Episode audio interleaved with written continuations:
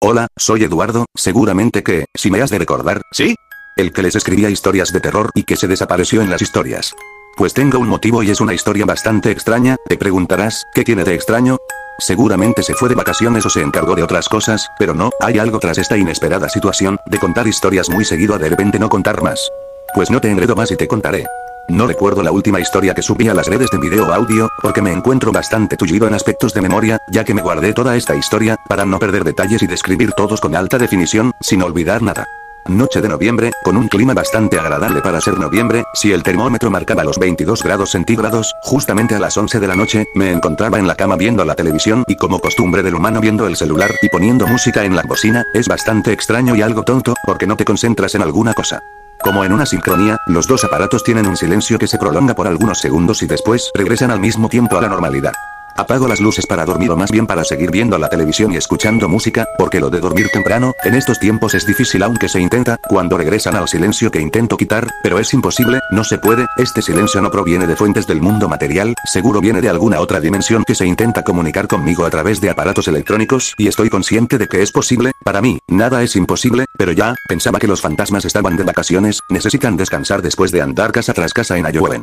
Pero eso es imposible, los monstruos, fantasmas y todo lo que nos has hecho en la oscuridad, no descansan y lo comprobé. Después de unos minutos de inestabilidad en la bocina y la televisión entre silencios y regresar a la normalidad, inicié a escuchar algunos pasos, grandes y pequeños acercándose a mi casa, no les abriría, estaba seguro, pero no creo que necesitaran tocar la puerta, los aparatos no los había apagado porque representaban una muy buena fuente de luz que no me dejaría indefenso ante todas esas bestias que no provenían de cualquier lugar, sino que estaban en la dimensión más terrorífica de este mundo o de otro mundo pero que no estaban totalmente en la Tierra. Escuché un golpazo cuando de repente explotó la lámpara antigua que me servía para ver nada porque esa lámpara nunca la prendía por lo que estaba intacta, pero después de ese día, jamás la volví a ver, esa lámpara estaba en una mesita alejada de todo y cuando fui a ver, la lámpara solo era un conjunto de polvo con olor a cables quemados, pero eso me sorprendió tanto porque no estaba conectada a ningún contacto de electricidad y tampoco tenía cable por fuera porque lo había ocupado para un ventilador. Mientras recogía el polvo de la lámpara, escucho y siento un suspiro cerca de mi cara y me detengo en seco cuando siento una mano bastante grande y fría que me toca el brazo, grito con todo volumen, pero no mucho tiempo porque una pesada mano me derrumba de una fuerte bofetada que respondo con caerme en el suelo pesadamente, sin detenerme en nada.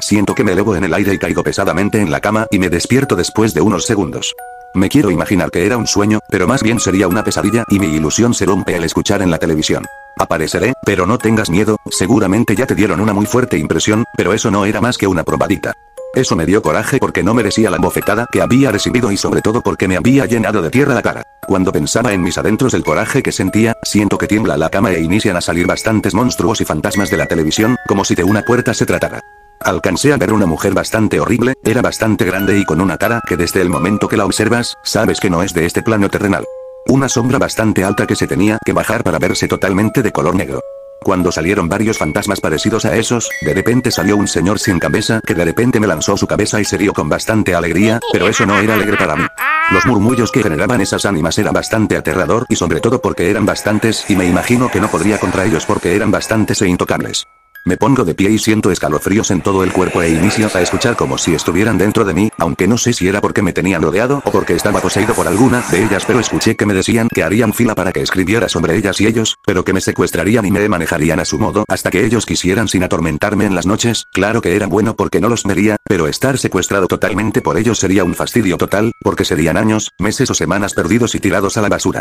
Pero me dijeron que yo era un muy buen escritor, no recuerdo cuál había sido de todos porque todos hablaban y jamás identificaría cuál de todos era, pero todo lo escuché, entonces en mi mente pensaba que no era más que un escritor aficionado y solamente, pero en eso que pensaba eso, me dijeron que, de una u otra forma, siendo un buen escritor o aficionado de la escritura, tenía que escribir porque ya el fantasma oscuro estaba esperando su libro para leer. En ese día me di cuenta que los fantasmas tenían unos celos por salir en los libros como si de famosos en los espectáculos se tratara o como si bandidos en las noticias, entonces, firmé con un chorro de sangre que se me tiró al sentir que un fantasma me lanzó un espadazo en la nariz y me sentí mareado como si estuviera volando y vi que mi sangre se derramaba en un pergamino bastante viejo de color gris con manchones de tierra porque le pertenecía a un hombre que no tenía una mano y la cabeza que su cabeza la utilizaba como si de una pelota se tratara. Se escuchó un zumbido muy parecido a una puerta y se despidieron, cuando observé, ya era de mañana y solo quedaron las huellas de todos los fantasmas que limpié sin problemas. Pasaron los dos meses y hasta ayer sentí un suspiro cerca de mi cara y una voz que me decía que ya se iba y que hiciera lo que había pedido y que no me pasaría nada, mientras estoy escribiendo esto, estoy viendo una sombra que se me está acercando muy lentamente y me lanzó una fuerte patada que me derrumbó y me desperté y estoy poseído por alguien, no sé si vuelva a escribir o no, porque no sé si sigo vivo o dónde estoy,